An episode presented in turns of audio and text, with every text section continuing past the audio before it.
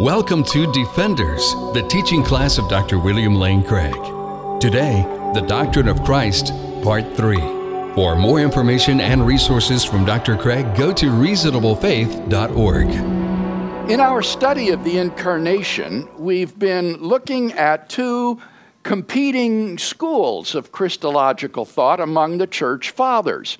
First, the Alexandrian school, which held to a one nature Christology or monophysitism, one nature uh, having divine and human elements in Christ.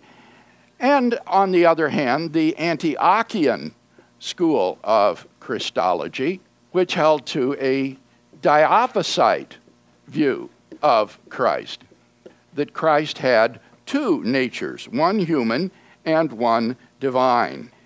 Now, the Antiochian Diophysite view of Christology implied that Christ had two complete natures, human and divine. That Christ possessed all of the properties which are essential to a complete human nature, including both a rational soul and a human body. One of the most uh, prominent of the Antiochian uh, theologians was Theodore of Mopsuestia, who was the author of a treatise on the Incarnation called On the Incarnation. And in this work, Theodore thinks of the Incarnation as a very special form of indwelling uh, on the part of the Logos.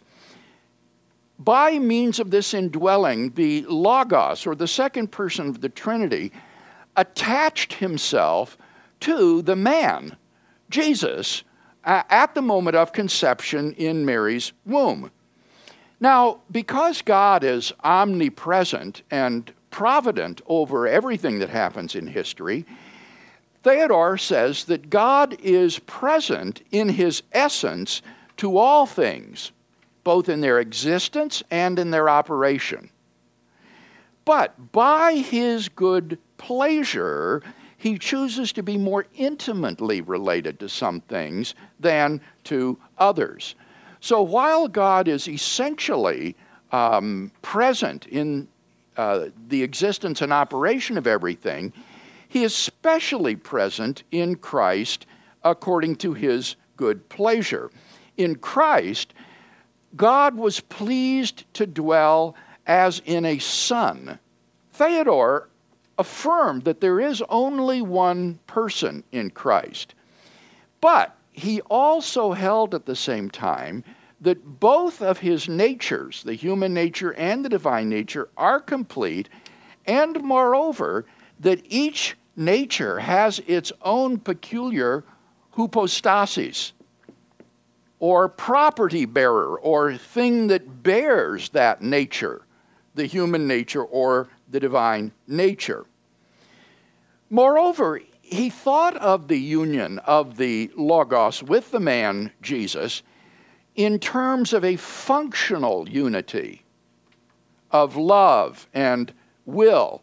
Um, the way in which the Logos and the man Jesus were one were, uh, was a functional unity of mutual love and uh, harmonious will. So the person that they constitute um, seems to be a person just in a sort of functionally unified sense of presenting a common face, or as he put it, prosopon. This was the word that was used in the Greek theater for the mask that an actor would wear, uh, it seemed that the prosopon, or the, the person that they presented to us, was simply a kind of functionally unified um, face uh, in virtue of their harmonious will and um, mutual love. And so, as you can imagine, uh, Theodore's affirmation that there is only one person in Christ was viewed with suspicion by his detractors. If each nature has its own hypostasis and is a person merely in this sort of functional sense, then it seems that he doesn't really believe that there is just one person uh, in Christ. But it wasn't Theodore that really came under uh, attack for positing uh, two persons in Christ. Rather, the person most often associated with this view is Nestorius, who was the patriarch of the city of Constantinople in 428.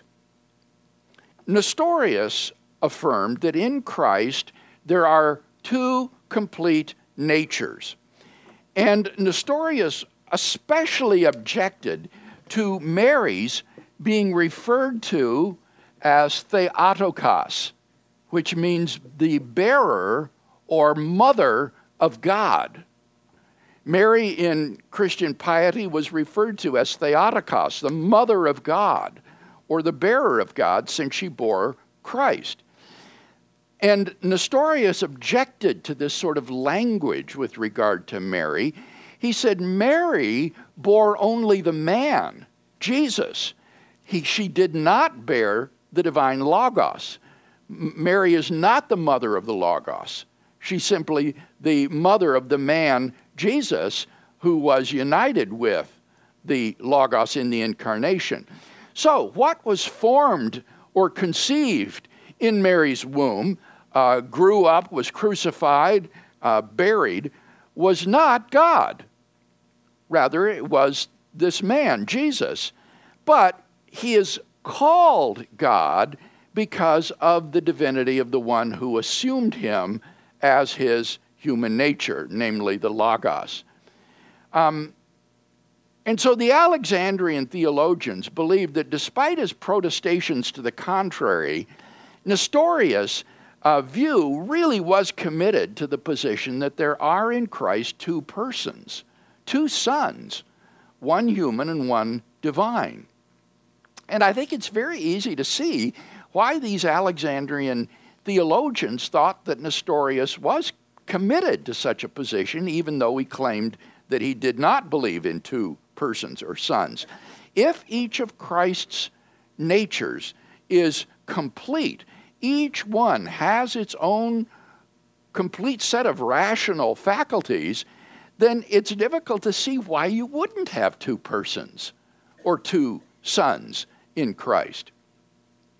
Now, the Alexandrian theologians by this time had to admit the existence of a human soul in Christ because Apollinarius had already been condemned uh, for denying that.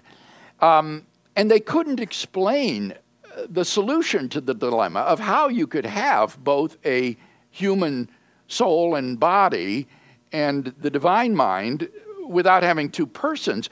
But they were certain that the Bible does not teach that there are two sons. There's only one Son of God, only one person.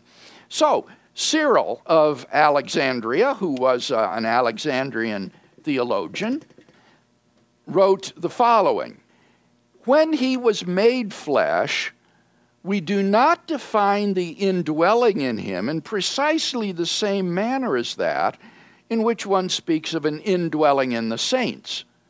So the Logos' indwelling Christ is not like the indwelling that you and I experience when the Holy Spirit indwells us.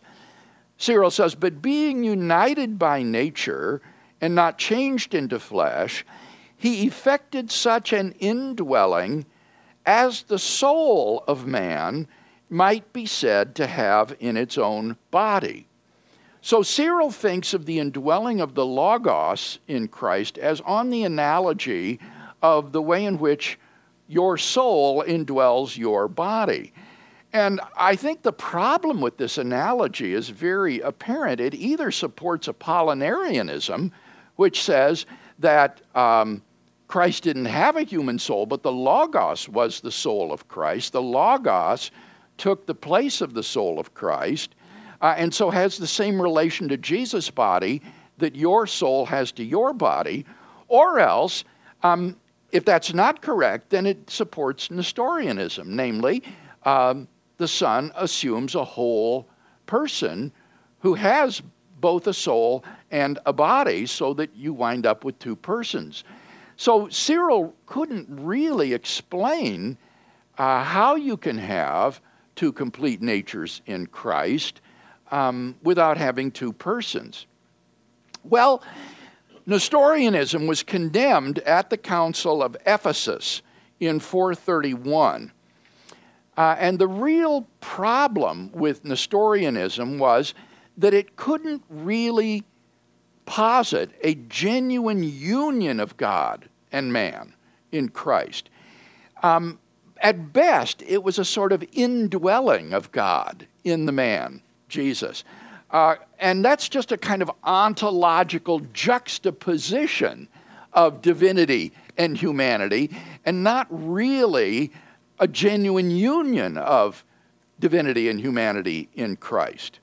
But if having a complete human nature uh, involved having a, a human personality and self consciousness, then it seems very, very difficult, given the rejection of Apollinarianism, to affirm two natures in Christ without um, lapsing into Nestorianism. So the church had condemned both Apollinarianism and Nestorianism by this time, and the difficulty was how in the world do you chart a path forward given these condemnations? Any discussion then about Nestorianism, either what it held or why the church condemned it? Yeah, so um, I hope I didn't just miss this, but um, trying to understand a little bit how is that different from? it really sounds just like Apollinarianism. The idea that isn't he saying that Jesus has a divine soul, but not a. Now, whom are you talking about? Nestorius. Yes, the one we were just talking about, right? How is that different again from Apollinarius's view? Like Apollinarius, not... you remember, denied that Christ has a human soul. Okay. He said that in Christ, the soul was replaced by the Logos, the second person of the Trinity. Okay. So he had a human body, he had a human uh, animal soul, the, the that animated the body, but he didn't have a nous or a mind. He didn't have a human mind. Okay. The Logos was the mind of okay. the incarnate Christ. Nestorius, on the other hand, uh, believed um, that the Logos did not simply assume flesh. He, he did not simply clothe himself with a, an animate human body. Rather, he had a human mind or soul as well.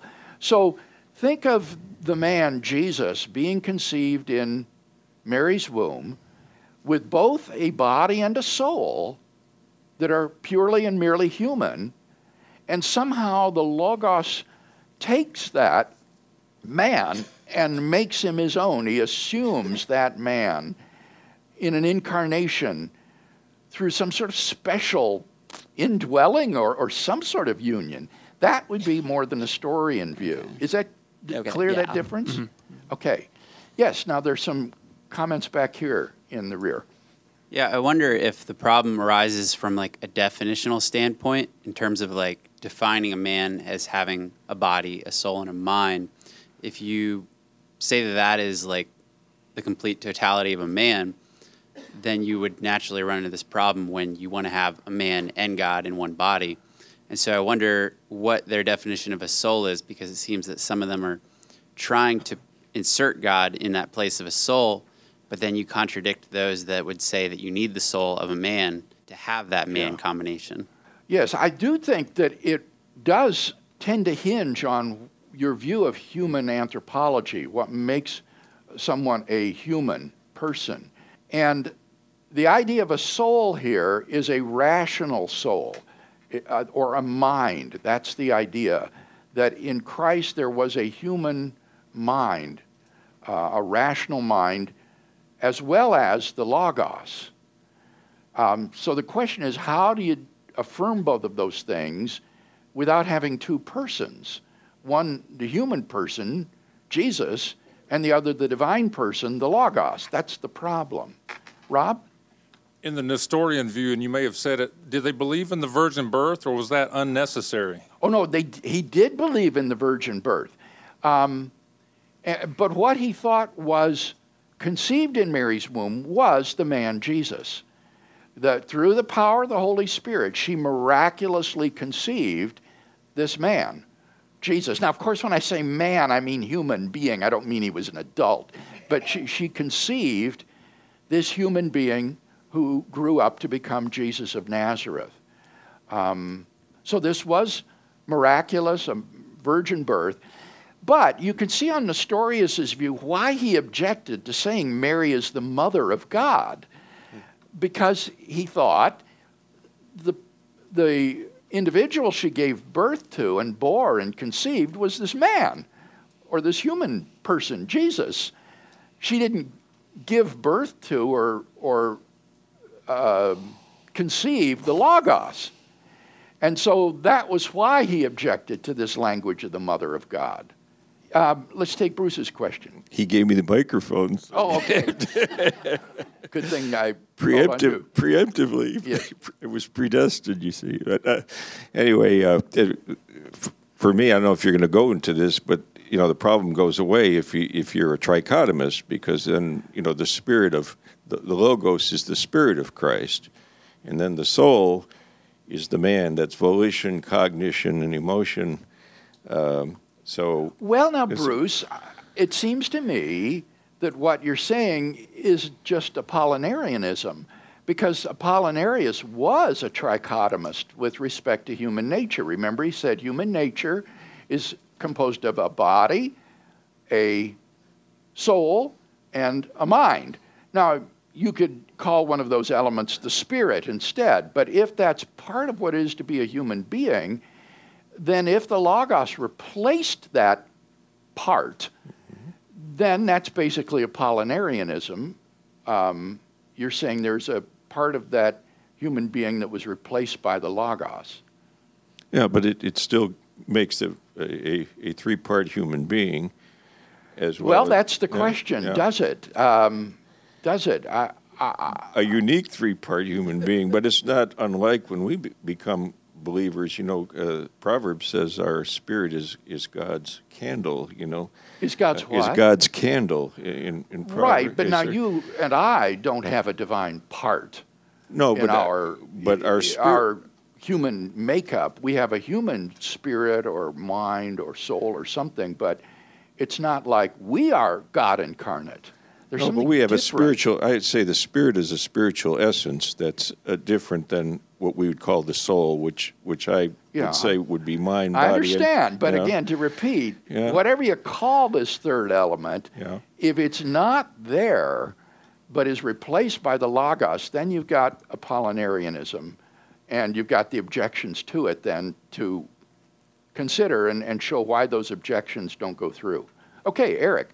Um, under, under view, would Jesus have had two distinct consciousnesses, a human and a divine, almost like some sort of multiple personality? That seems to be the implication, doesn't it? That on Nestorianism, um, Christ had two minds. One would be the human mind, which began like an infant in Mary's uh, womb and, and then grew in wisdom, as Luke says, as well as stature, was a boy and grew up, um, and was limited in knowledge. Uh, yes, that, that seems to be right. This is, is a sort of different mind than the mind of the Logos, which is omniscient at all times. And so the question would be how can you have that and not have two persons? Because the Nestorians did not want to say there are two persons. Did Apollinaris uh, ever address the emptying of himself of Christ? And and and what does that imply? The Did who address this? Apollinaris? I don't know. All we have from Apollinaris, Steve, are fragments of his work, which I have read.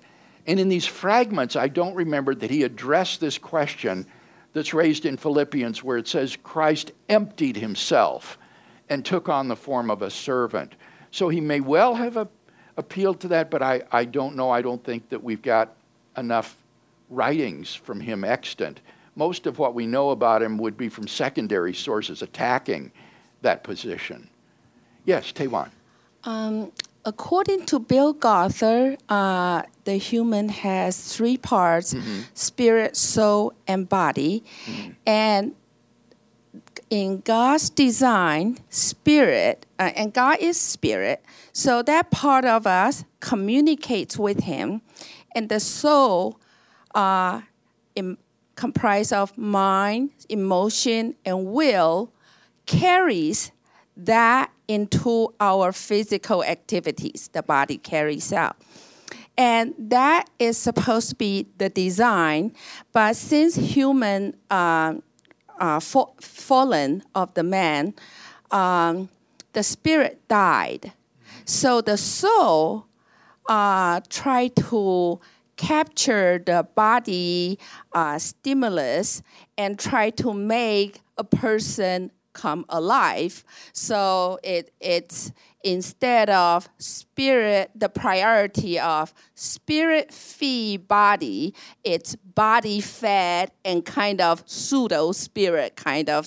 Um, and so uh, it's it's a matter of priority since Christ's spirit is perfectly linked with God, so he has this spirit fed body where we don't, we have body fed kind of pseudo spirit. Yeah. And so it's it's almost just a reverse of the priority uh, in what dominates a Yes. person's uh, Now, I, I don't want to dispute your view of humanity, but I think you're raising the same point that Bruce was just a moment ago. And that is if this spirit, whatever that is, is essential to being a human being, then if Christ didn't have it, you've got Apollinarianism. If the Logos replaced the Spirit, then there's some essential component of human nature that Christ didn't have. If you say, on the other hand, well, this isn't really essential to being a human being to have this Spirit, what's essential is just the soul and the body, then it seems to me you've, you've got Nestorianism uh, because you've got then a human being who has a mind as well as a body and is fully conscious. And the question would be well, why isn't this then another person? So I hope that you can see the problem here.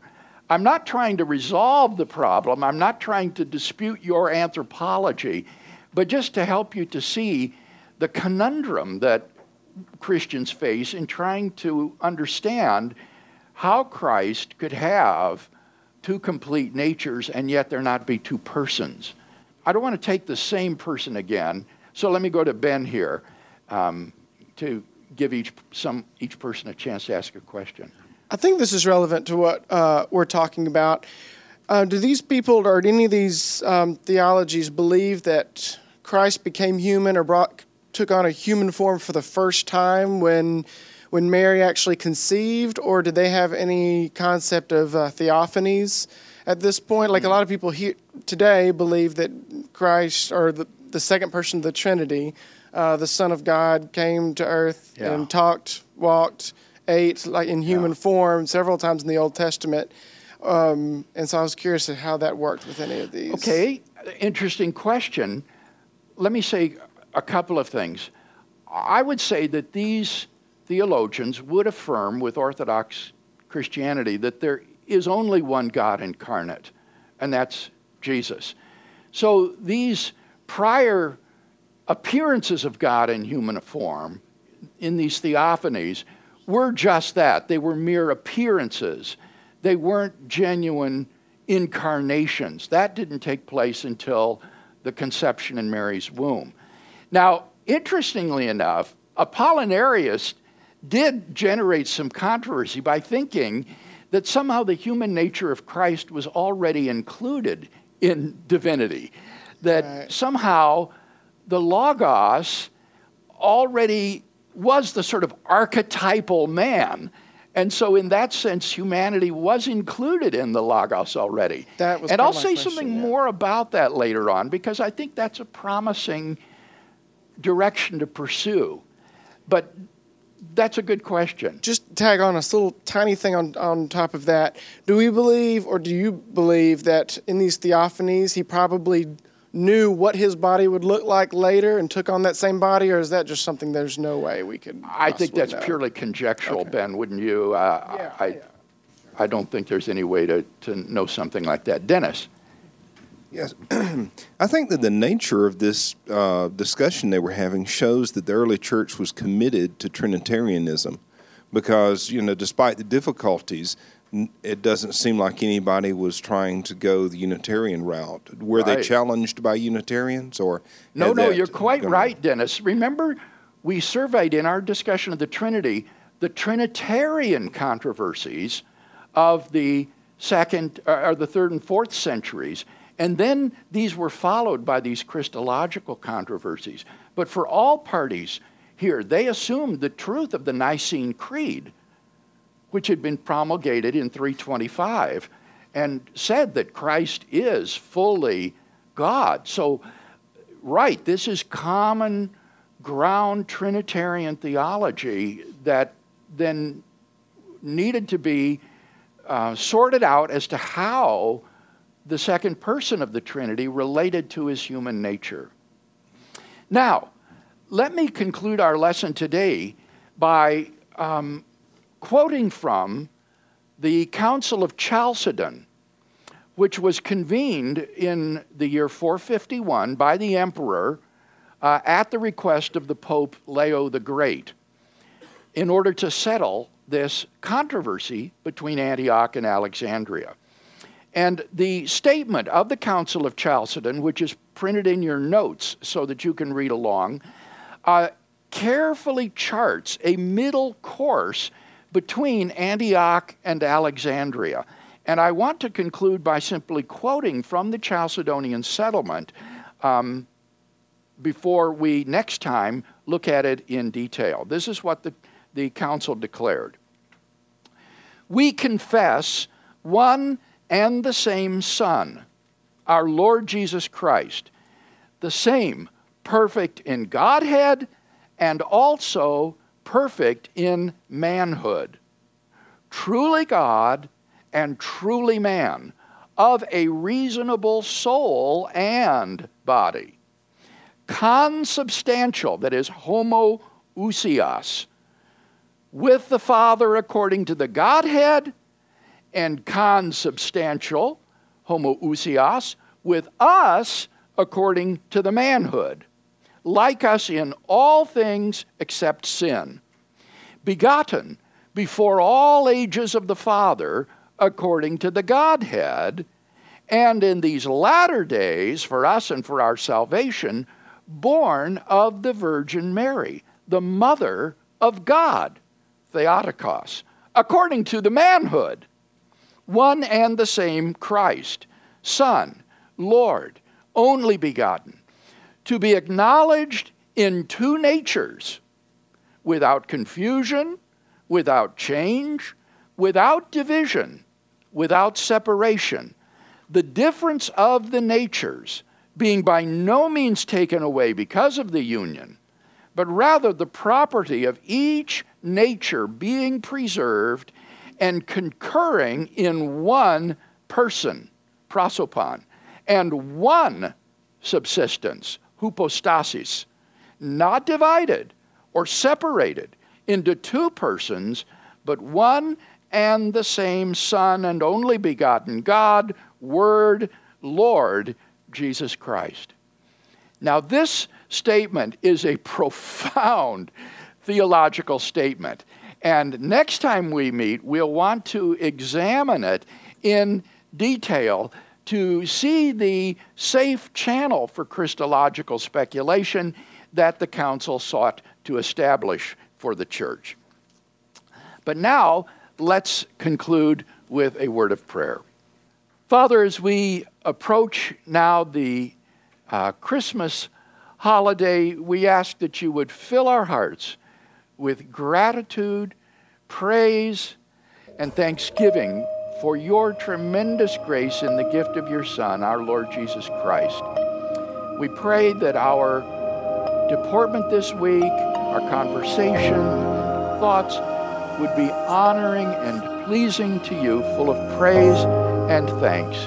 Through Jesus Christ our Lord.